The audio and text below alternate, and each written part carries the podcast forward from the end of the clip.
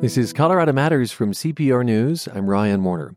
Republican presidential nominee Donald Trump's comments from a decade ago describing what amounts to sexually assaulting women have cost him the support of many leading members of his party. That includes three here in Colorado. Trump calls this locker room talk.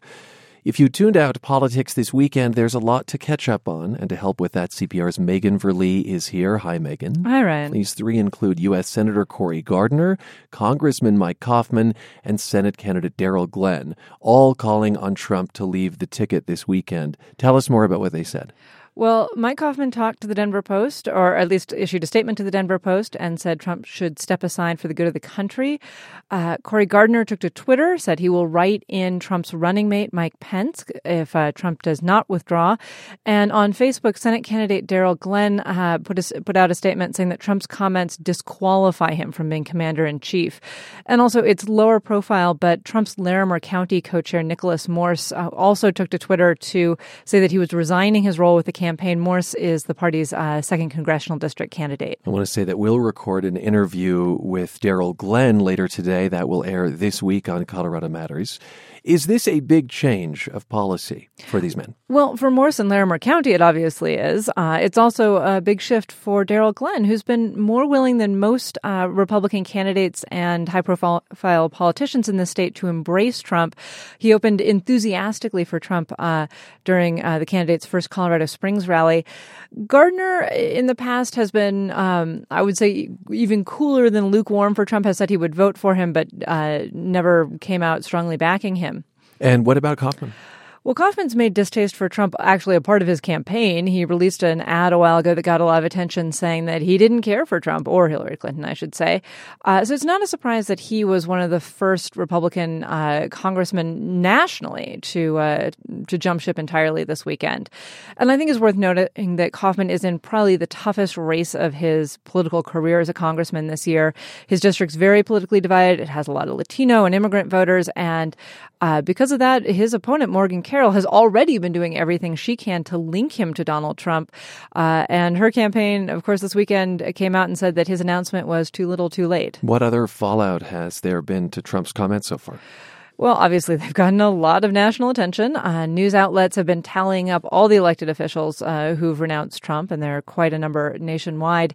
Closer to home, it's harder to tell yet how voters will react. Uh, I went and read through some of the comments on Coffman, Gardner, and Glenn's Facebook pages. Even if they didn't post something on their Facebook page, people would go to the most recent posting and vent about this turn of events.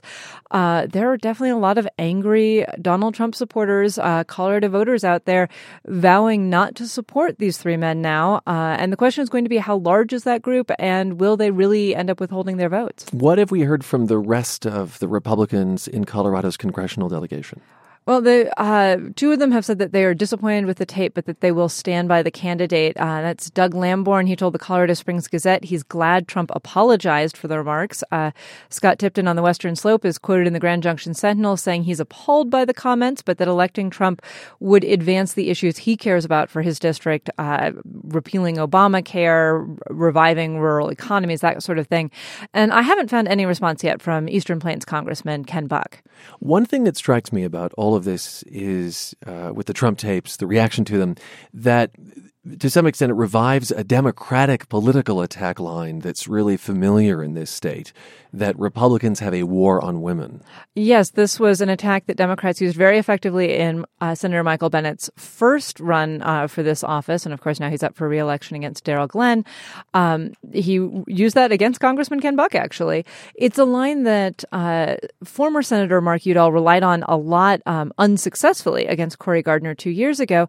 And Democrats in Colorado have long felt that painting the Republican candidates as unfriendly to women is a key uh, to winning elections here. We have a lot of women voters. It's a very activated bloc. Uh, and so Democrats have used comments like Donald Trump's as weapons frequently in the past, not just against that candidate who said them, but against the party and its politicians as a whole.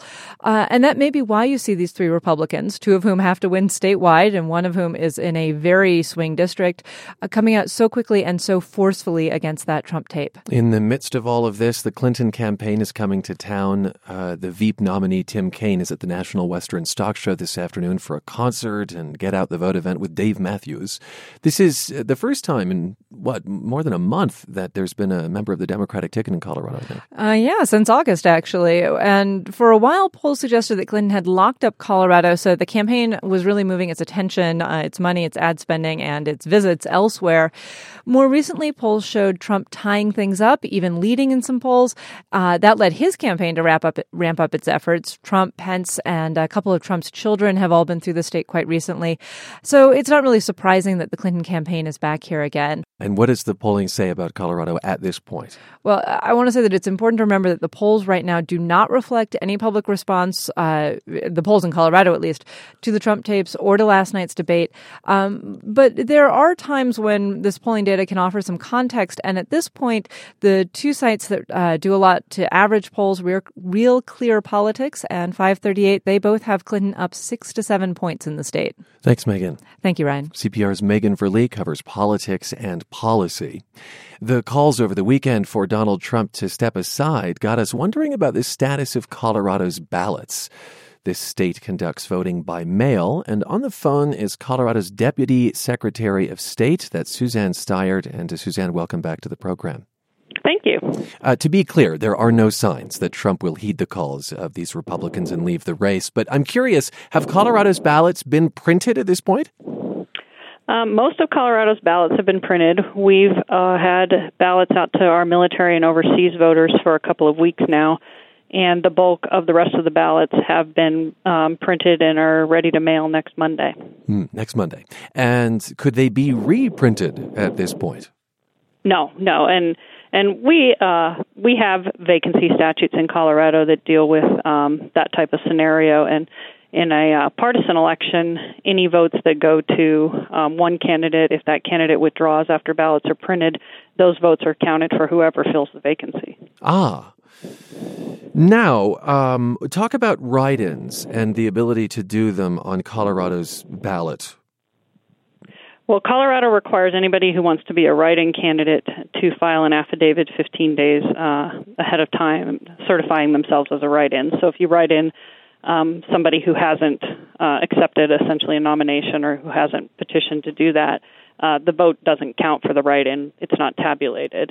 Uh, other write-in candidates, um, it, they have to file paperwork ahead of time. So let's be clear here. Those Republicans who are saying, I'm going to write in Pence's name for the top of the ticket, what, what, what is the effect of, of that on their ballot at this it, point? it won't be counted. Um, it'll just count as an undervote, essentially. Okay, unless the Republican Party makes some sort of change, you're saying. Right, and that's the Republican National Committee that that would make a change. And if they, if in fact Trump were to uh, withdraw, the Republican National Committee uh, would fill that vacancy. They would call the committee together, and then that vacancy would be advertised um, through websites, and we would put it on our sample ballot. But the ballots that actually went out um, would not include any name that the committee filled. Simply because it's too late, you're saying? Right. Okay. Did your office field any questions from GOP leaders this weekend about room for changes? No, we fielded a lot of questions from the media, but the media. Um, we didn't field any questions from the GOP. I mean, they have their own attorneys. Um, Trump has an attorney in Colorado. The GOP has attorneys in Colorado, and so I'm sure they're familiar with all of those uh, nuances of the law. Well, why we have you on the line, Suzanne? Um, what's the last day that a voter can safely return their ballot by mail? Let's just get to brass tacks about the election in general. We typically uh, tell people that we prefer they return their ballots. Uh, that if they're going to put them in the mail, that they put them directly in a um, U.S. post office uh, on Friday before the election, or that they put them in their own mailbox Thursday before the election.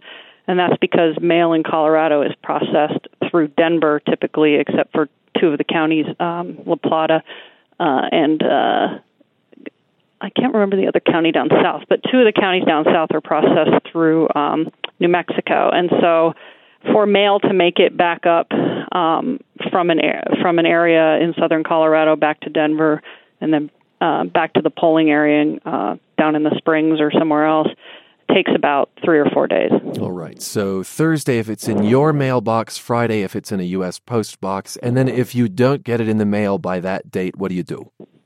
We recommend that you drop it off at a drop off, uh, either a polling location or a drop box uh, set up by the county, and those are all advertised on the county websites.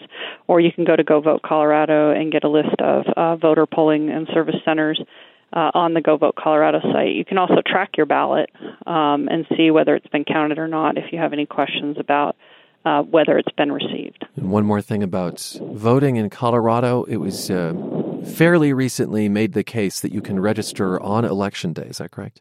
That's correct. You can register up to election day. You can vote on election day right after you register at any voter polling and service center. If you want to register and receive a ballot by mail, you need to do that eight days before the election. Eight days. Okay, so there's still a little bit of time. Not much, though. Thanks so much. much. Thanks so much for being with us, Suzanne. Sure, no problem. Thank Suzanne, you. Suzanne Staiert, Colorado's Deputy Secretary of State. Coming up, is it Columbus Day? Indigenous Peoples Day? Both? The answer depends on where you live. This is Colorado Matters from CPR News. This is Colorado Matters from CPR News. I'm Ryan Warner. Look on just about any calendar and you'll see today is labeled Columbus Day. You may even be off work because of it. Most state and federal employees are. The city of Denver, however, doesn't recognize Columbus Day, but it did just join a growing list of communities to declare the second Monday in October Indigenous Peoples Day. The move follows years of tension over this particular square on the calendar. City Councilman Paul Lopez joins us. He led this effort, and Councilman, welcome to the program. Thank you. Good morning. Let me say that the city of Boulder officially recognized Indigenous Peoples Day about two months ago, I think. Uh, explain what last week's vote means for Denver.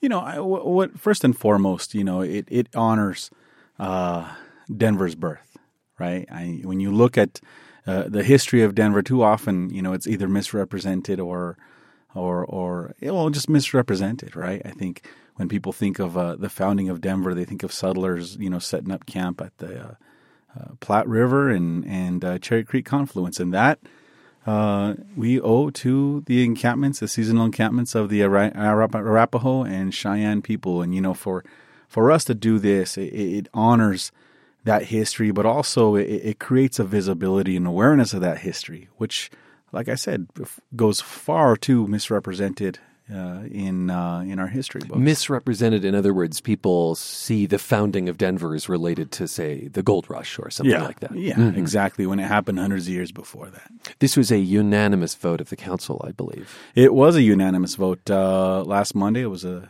twelve to zero vote. And the mayor has just signed the bill, I believe. He signed it last week. So, will it be a day off for employees? You know, in, in working with uh, the community and stakeholders, you know, they wanted to have a, a, a day off uh, for employees. What what it is, it's an, an official observance of Indigenous Peoples Day, and you know what what folks really wanted to, to see was a day on, and a, and a day on to uh, to recognize it and to uh, you know whether it be in classrooms in our communities and symposiums and community space, you know that's important. All right, but it won't be a day off for employees. It won't be a day off. And to be clear, Columbus Day is not. Is that right? For this for city employees? never has been. Yeah. And has never been and observed as far as we could tell. Yeah. Never never has been law in Denver. And that's the contrast with the state and the federal Yeah. view of this. I wonder what about your experience or your district led you to fight for this? Well, you know, I, I think it's something that's not necessarily uh, uh, district centric. Um, this is something that's got to do with with the whole city and county of Denver, and, and in particular, and, and recognizing that history and making sure that you know, one we are we're aware of that you know misrepresentation that that, happens far too often, but it's not necessarily something about a history book or, or a past. It, it's also it's also present uh, challenges. It's also you know when when you when you uh, are aware of Indigenous, you know, Peoples Day and what that means to us and what that means to our history, you you also have to, you know, make sure you're addressing current uh, the current situation. There's a lot of poverty. There's a lot of inequity. There's uh, you know, there's gaps in in, in you know economic opportunity. There's gaps in health. There's ha- gaps in, in, in housing, and it uh, you know it, it requires and it prompts action, right? While he sailed under the Spanish flag, Christopher Columbus was Italian, and uh, the fact that Denver doesn't recognize Columbus Day made last week's vote doubly tough for some members of the city's Italian American community. Mm-hmm. Rita DeFrange is president of the Denver Columbus Day Parade Committee. That parade took place over the weekend. She says the council's decision, quote, added insult to injury. They didn't reach out to the Italian community. They, they hadn't been publicized at all. It was sort of uh, backdoor, if you will. And many of my compadres, the Italian Americans, they're very, all very disappointed. They all want to know how this can happen. Was the process not publicized enough? We made it as public as possible. Uh, you know, uh, our meetings are public, our minutes are public, our announcements are public.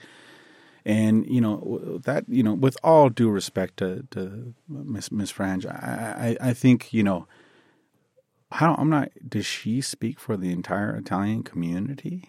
And I don't know is about this the, something the that, uh, entire, uh, but she certainly speaks for some of it. No, I, I, I get that, and I know I, I, get that. I get that frustration. But we have been absolutely public about it. There has been no backdoor or anything, uh, and, and, I'm a little confused because you know, uh, first and foremost, we don't celebrate Columbus Day in Denver, and it's you know it, as of last week, it's now Indigenous Peoples Day. And well, and, and Dufrange's reaction is indicative of the tension that exists right. among groups representing Indigenous peoples right. and the Italian American community.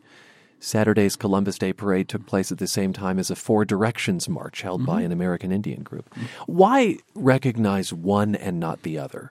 Well, first of all, you know, uh, the celebration, and, and I, and I think of a quote from our brother Cesar Chavez, right? And and he was so eloquent in, in, in saying this. But and and I and I think of that quote in application to this this question. And the celebration of one's own culture doesn't require the uh, uh, discon not discontent, the uh, contempt or disrespect of another. And, and the same and yet, is true. But the city is saying, but the city is saying yes to one and not to another. Well, no one's brought the question for the other. Plain and simple. Columbus Day has never been an official city holiday, and you know, I know that the, the, the time I've been there, there's never been a bill to create it. There's never been a movement to create it. And you know, on the contrary, you know, I, I think there, we we could all see that there's a, a huge international and national movement to recognize Indigenous Peoples Day. Let's hear again from uh, Ms. Dufrange, the president, uh, again, of the Denver Columbus Day Parade Committee. Okay. She says the Italian American community desires aren't very different from the indigenous peoples, but that message was lost in the fight years ago. And there were a lot of heated discussions or, or firm discussions, and they didn't go anywhere. That we didn't have the right people around the table. And I think it's about time that we get those people around the table and discuss this because you know we're all proud of our heritage. It doesn't matter who you are, European, Italian, Spanish. Everyone should be allowed, given their right, to celebrate their day. Do you think there needs to be a larger community discussion, or do you think that the discussion has happened? Uh, you know, there always needs to be community dialogue always and there should always be room at the table for community dialogue. It's not something i'm i'm, I'm not opposed to. And and here's here's here's the thing if i if i may say so. As i said before the you know the celebration of one's own identity and, and, and with this and the celebration of indigenous peoples day doesn't require the contempt or disrespect of the italian american community it's you know it, it's meant to honor and recognize the founding of denver the founders of Denver, and that and that's something that's very important uh, to our city's history. And you know the, the, the way that this is framed as being something anti-Italian is not right. This is this is not an an, an, an attack on any way on Italian culture or history. If you really really it's it's that culture, that history, the the science brought forward by our Italian American brothers and sisters. You know, with Americo Vespucci, who really actually was the gentleman who was responsible for, you know, navigating and, and charting the Americas for the first time. That's why our, our country's called America, or our continent anyway. You know, uh, that that science that culture, that's something that, that we, we all embrace. And this should in no way be uh, or, or repeated as some kind of conflict between between you know one culture or another. Why have it on the same day? That's something that is it's a big movement uh, throughout not just Denver or Colorado, but throughout the world, throughout the Americas. In South America, it has been uh, Dia de la Dia de, de, de la, las Americas, and Mexico is Dia de la Raza or Dia Day of the People, and you know, and here, you know, it's it's very important. It's it's an important mark in our history. Last session, a bill to recognize Indigenous Peoples Day was killed in the state legislature, uh, unanimously voted down in a bipartisan vote in the House. Mm-hmm. What does that say to you? Again, this contrast between the city and county in Denver of Denver and uh, the state and right. the federal government. Well, you know, Denver's politics are a little different from uh, from the states. You know, there's there's a lot more different stakeholders. There's a lot there's a lot more land. So, you know, it's it's one thing to to do it in Denver. It's another thing to do it in Colorado. And from what I understand, those discussions are taking place. And you know, would you my, like to see it recognized by the state? Yeah, I think it should be. I think it should be because it's part of our state history as well too. What does this vote mean to you personally? I wonder. Personally, I, I think it's an opportunity to really highlight, to really celebrate, and to really, to, at the end of the day, to recognize, um, uh, you know, the, the, the contributions and the the history that is indigenous to Denver, and for far too long goes so misunderrepresented, right, in our textbooks, in our history, and that invisibility eliminates over generations, it eliminates that identity. It erases that culture. It erases that knowing that that that that consciousness. And what we, we want to be able to do is when folks read about Denver, that it wasn't a city that was just founded on the heels of the gold rush. That it was founded long before that, and there were so you know that those encampments on uh, the Platte River and, and, and Cherry Creek confluence gave birth to this city. And I think it's very important that we acknowledge that. But it's also important that we address the, the, the modern issues, right? It's sad to be able to to know that history, but yet see so much, so many, uh, so many members of the indigenous uh, community suffering in poverty. Thank you for being with us. Thank you. Denver City Councilman Paul Lopez talking about the second Monday of October becoming Indigenous Peoples Day in Denver. We learned reading a 2010 column from historian Tom Noel of Colorado's connection to the origins of Columbus Day. In 1907, a Denver man asked a Hispanic state senator to sponsor a bill creating that holiday. You can read that piece at cprnews.org. This is Colorado Matters. You're back with Colorado Matters from CPR News. I'm Ryan Warner. Hurricane Matthew was a killer in the U.S. and in the Caribbean. In southern Haiti, the death toll has surpassed a thousand. Let's check in with the Colorado nonprofit Haiti Children, which has worked with abandoned kids in that country since 1994. It's based in Carbondale, and President Robin Hamill joins us from Aspen. Welcome to the program. Hi, good morning, and thank you for having me. Yeah, sorry it's under these circumstances. Uh, you've been in contact, I understand, with your colleagues on the ground in Haiti, and what's the scene in the places you serve? Yeah, so leading up to the hurricane, we were in constant contact. And during the hurricane, we were in constant contact. And we have been ever since the hurricane has passed. And, you know, we're thankful that our operations and our infrastructure and our kids and our staff um, all fared very well the nation's been devastated. You know, death toll of at least a thousand and likely to rise as waters recede and debris is removed. But thankfully, um, you know, the people that we are um, most responsible for um, are okay. Although we serve 5,200 people each and every day, and we've not been able to check in with each and every one of those people to make sure that that they're okay. But we hope to do that in time. Robin, I'm reading a, a lot of uh, news stories about the potential for an increase in disease post hurricane. Uh, what are your concerns in that regard? Yeah, we're very concerned about standing water, um, particularly as respects cholera, Zika, and malaria, um, the former two uh, mosquito borne diseases. And so we are taking precautions in the areas that we're able to make sure that we remove all standing water. Um, but it, it's an enormous crisis um, that could explode. Um, we do provide tens of thousands of gallons of free, clean drinking water to the communities in Williamson, where we operate our campus, as well as in Port au Prince, where we operate two large schools.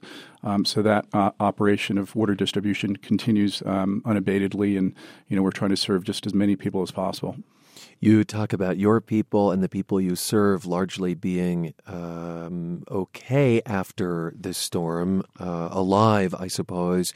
Um, but what what about the communities themselves? Maybe in in the surrounding areas. What are you What are you yes. hearing about the the toll? Yeah, so the community of Cité Soleil, which is the poorest slum in, in all of the Western Hemisphere, is where we operate a school of about, and we educate about 260 kids each and every day.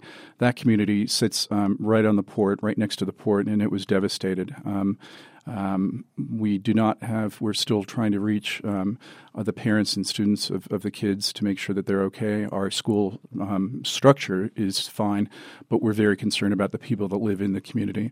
Further um, up to the uh, up the mountain from our campus in Arcahaye in Williamson, um, which is about 40 miles south northwest of Port-au-Prince, the two small hamlets of Doko 1 and Doko 2, which we provide medicine, food, nutrition, clothing to, uh, those communities were ravaged and 17 homes obliterated.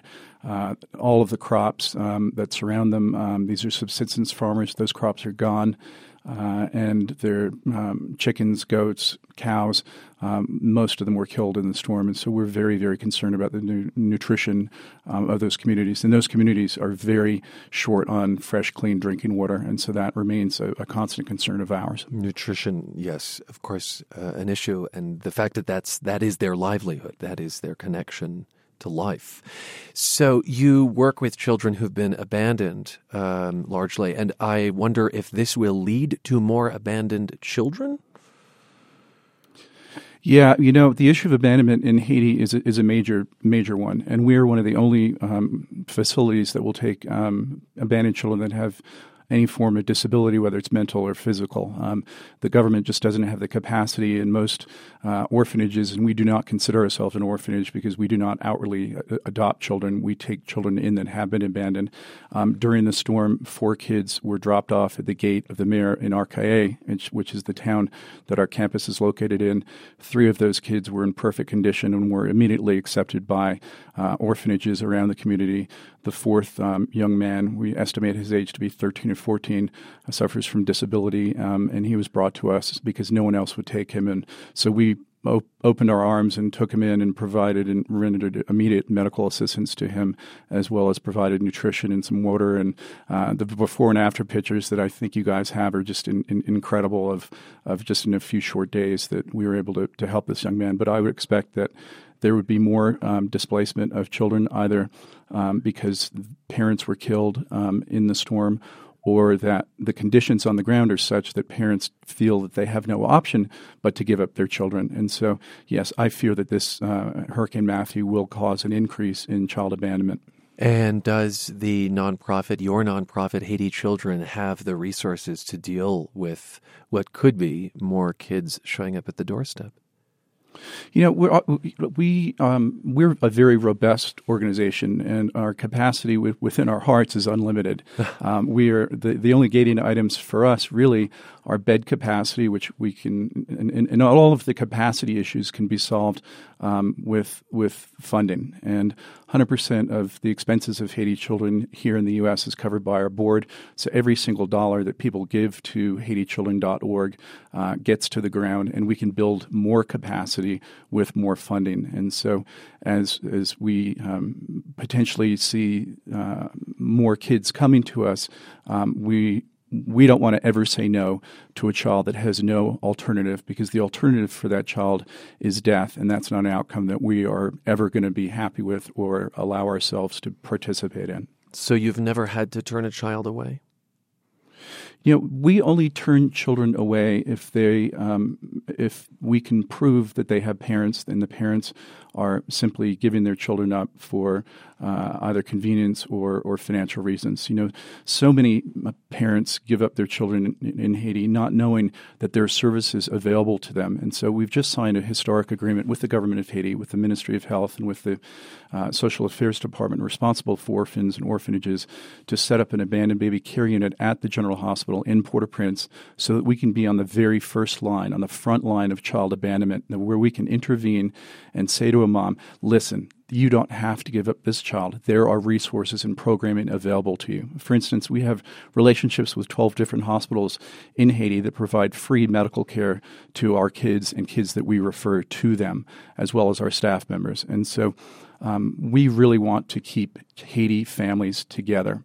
Um, we have seen instances of brokerage um, where the Haiti's a, a, nation of about 10 million people. There's 700 orphanages, and there's simply not enough orphans to um, fill beds in 700 orphanages. And so there's a very active solicitation that we've uncovered through an investigation oh, wow. um, where mothers, um, because the teen pregnancy rate is very high in Haiti, um, that mothers are solicited for their kids for $250 on the promise of education and clothing and nutrition and hydration in Port-au-Prince.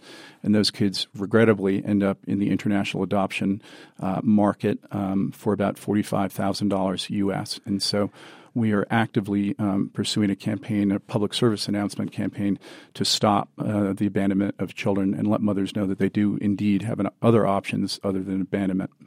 My understanding is that striking this arrangement with the Haitian government was a big step uh, because the Haitian officials were, I think, somewhat uncomfortable with the fact that you'd drawn attention to this, uh, for lack of a better term, or- orphan mill. Yeah, you know, thankfully, um, we've seen a, a, mindset change in the Haitian government, and the the people, uh, the the woman that runs social affairs and the director general of the Ministry of Health, which manages the hospital, they understand that the government of Haiti doesn't have the capacity to do this, and we um, uh, they understand that we have the knowledge. Um, Susie Krabacher, the found, founder of Haiti Children, formerly Mercy and Sharing, was actually in the General Hospital um, serving a, a, similar role 14 years prior to the to the earthquake, and so we are so grateful and so thankful, and a lot of it's involved shuttle diplomacy between our office in Carbondale to Washington, D.C., meeting with the foreign relations senior advisors to senators um, from around the country and, and letting them understand the issue. And it also involves shuttle diplomacy with the Haitian government and with USAID based on the ground in Haiti. And so thankfully, um, all parties have recognized that there's an enormous need um, that Haiti children, in cooperation with you know, our donor base and with our expertise, that we can actually fill a gap um, that is a significant um, and growing gap. Uh, Robin, just briefly before we go, had Haiti rebuilt in part entirely after the earthquake? Uh, you know, there's a, there's a sense, I think, to, to many of us of Haiti not being able to catch a break here. I mean, we hear that all the time, and you know, people ask me, you know, why Haiti? And you know, people ask Susie, why did you start in Haiti 23 years ago? We see an enormous opportunity and we see miracles every time that we're in Haiti and we can actually affect change and move the needle quite dramatically um, with, with expertise, with love, and with funding. And um, maybe Haiti can't catch a break, um, but that's not because it's self deserved. It's just mm, geographically in, in, a position that regrettably it's in the, the path of hurricane seasons. And, you know, so it's been a number of years since a hurricane has actually hit Haiti. But um, you know, we have tremendous hope. Haitians are very, very proud people, and they just need people like us to come alongside them and to hold their hand and to encourage them and to show them um, how to lift themselves up and out of the situation that they're in. And just briefly, had there been rebuilding uh, widespread since the earthquake? Yeah, I mean, there's been a number of rebuilding, um, and and here's the conundrum: um, having you know, I grew up um, in Bermuda, which is susceptible to hurricanes. And, you know, concrete block structures are great for hurricanes. They're terrible for earthquakes. And so, um, uh, so there had been quite a bit of rebuilding. There's still a lot of rebuilding yet to do. There were still a lot of people living in very, very meager um, um tents and shelters and huts. Um, and it's going to take time um, for people to move from a, a, culturally accepted kind of way of living to something that the Western Westerners and people here in Colorado might view as kind of more normal. Um, so we just um, need to focus a lot of attention on just on, on, helping and training and, and equipping Haitians to, to, to rebuild and to do so in such a way that um, minimizes impact from natural disasters. Thanks for being with us. I'm so grateful to be here. Thank you. Robin Hamill, president of the Carbondale based charity Haiti Children. He joined us from Aspen to talk about the aftermath of Hurricane Matthew on the island.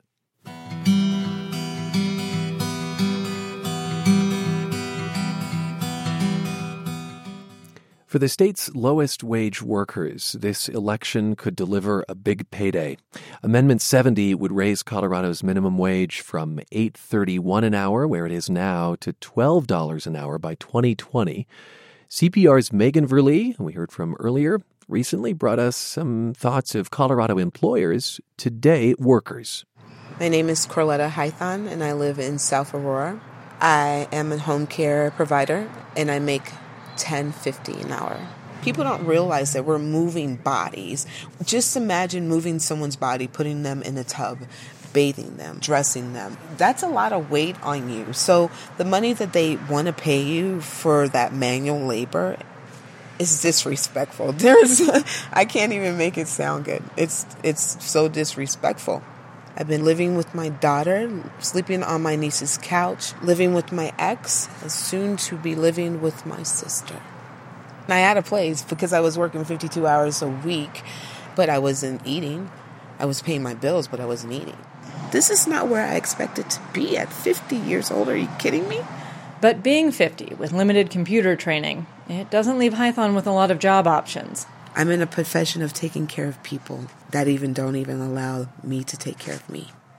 Hi, my name is Melissa Hastings. I'm a single mother. Um, my daughter is 10, my son is 19. I work at a company that makes parts for braces, braces for your teeth.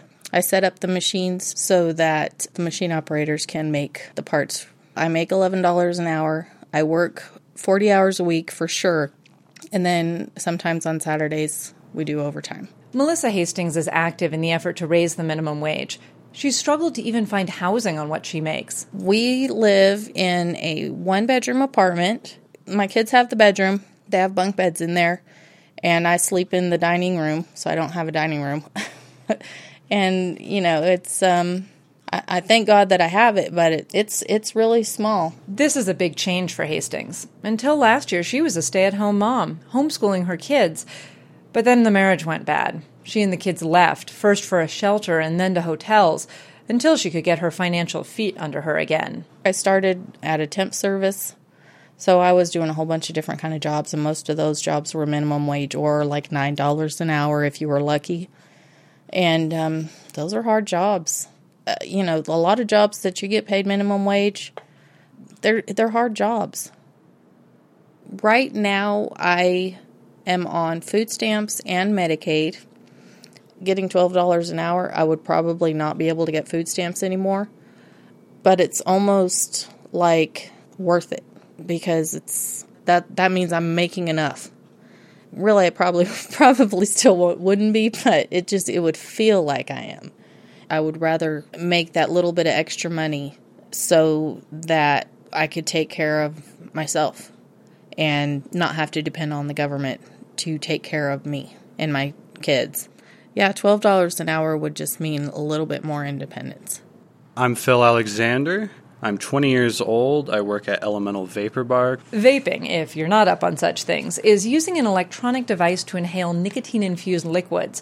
Elemental's a Westminster spot where people can buy liquids, hang out, and vape together. This is Alexander's second job. He makes most of his money from IT work my primary jobs in the past have been, you know, somewhat rigorous and not a lot of fun. So I think it's good to pick up some hours at a place where I work with friends and am able to talk to people. So how much do you make here? I currently make nine dollars an hour. At least according to your boss, she probably couldn't afford to keep you on at twelve. What would that mean for you? I would totally understand. I think an increase to minimum wage would really make this business struggle in that regard. And that's definitely something I don't want to see happen.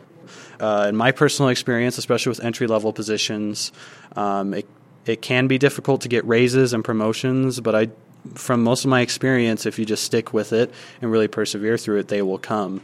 Uh, I think people really need to realize that like work is hard, and if they want to make those big dollars, and there's definitely avenues out there, but it just really takes that personal effort to get there. The voices of Philip Alexander. We also heard from minimum wage advocates Melissa Hastings and Corey Hython. CPR's Megan Verlee produced that report. Find her earlier story with employers at cprnews.org.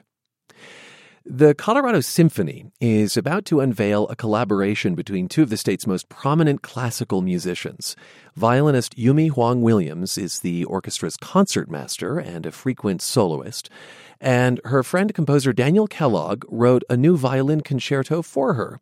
It's called Rising Phoenix, inspired by the story of the mythical bird that bursts into flames but rises from the ashes.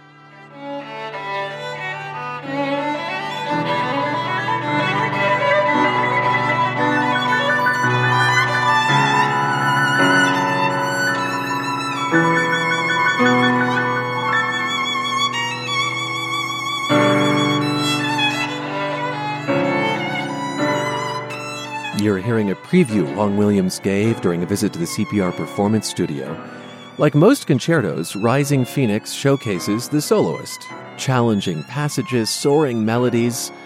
Hwang-Williams says the piece can be tricky, but she doesn't want audience members to think about how hard she's working as they listen that's my job to make sure that it sounds seamless and it sounds beautiful and it sounds easy. Like as an audience member, you should not be distracted by, oh, that's so difficult. The Rising Phoenix Concerto debuts Friday and Saturday at Boettcher Concert Hall in Denver. You can hear Friday night's concert live at 7:30 on CPR Classical. This is CPR News.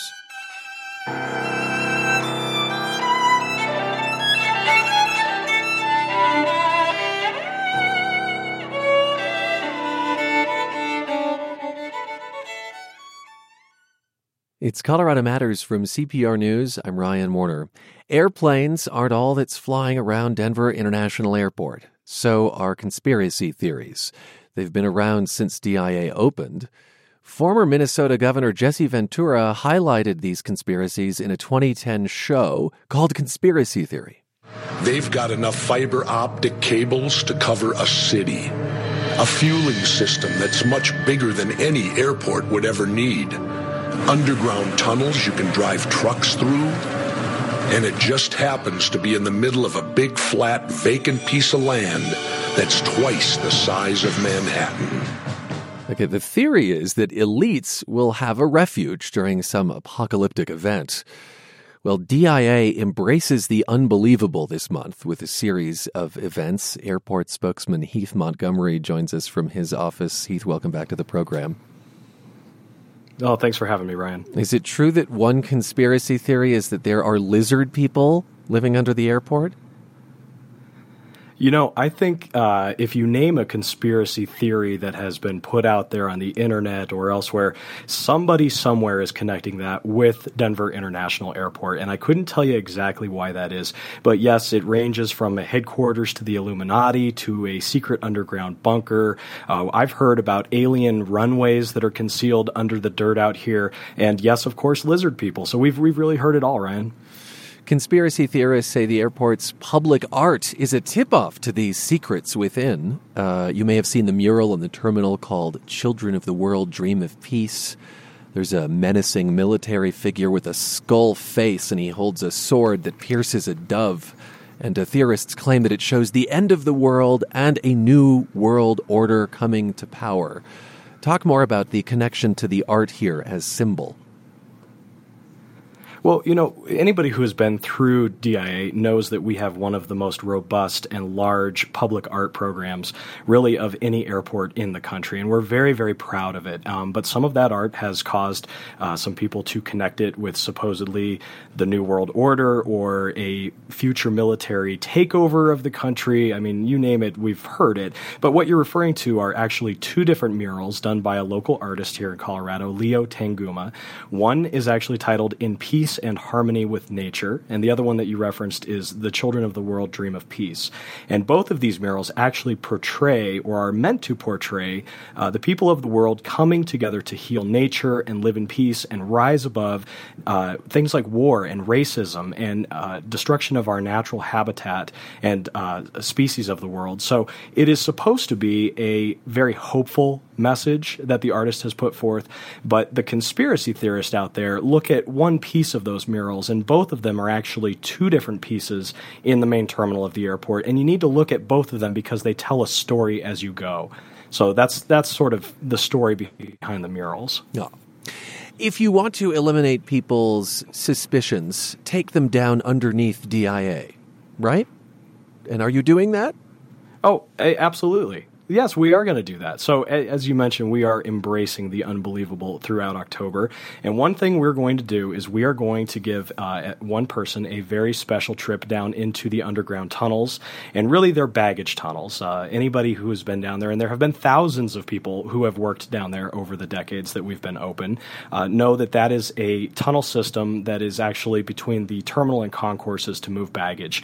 And that's what it's designed for. But people insist that we are hiding something down down there. So what we're doing is on our Facebook page actually giving somebody the opportunity to sign up to win a tour, and they can actually check it out for themselves and report back to the world, uh, to you and everyone else, whether we're actually hiding a bunker or not. Okay, very quickly, about 30 seconds. There is a time capsule with a granite capstone, I think put there by the Masons, and the words New World Airport Commission are engraved on it. What is the New World Airport Commission? This is something that we hear a lot. So people connect the airport with the New World Order, which is a conspiracy theory about the elites of the world having a place to go uh, during the apocalypse or during a, a regime change, whatever it is.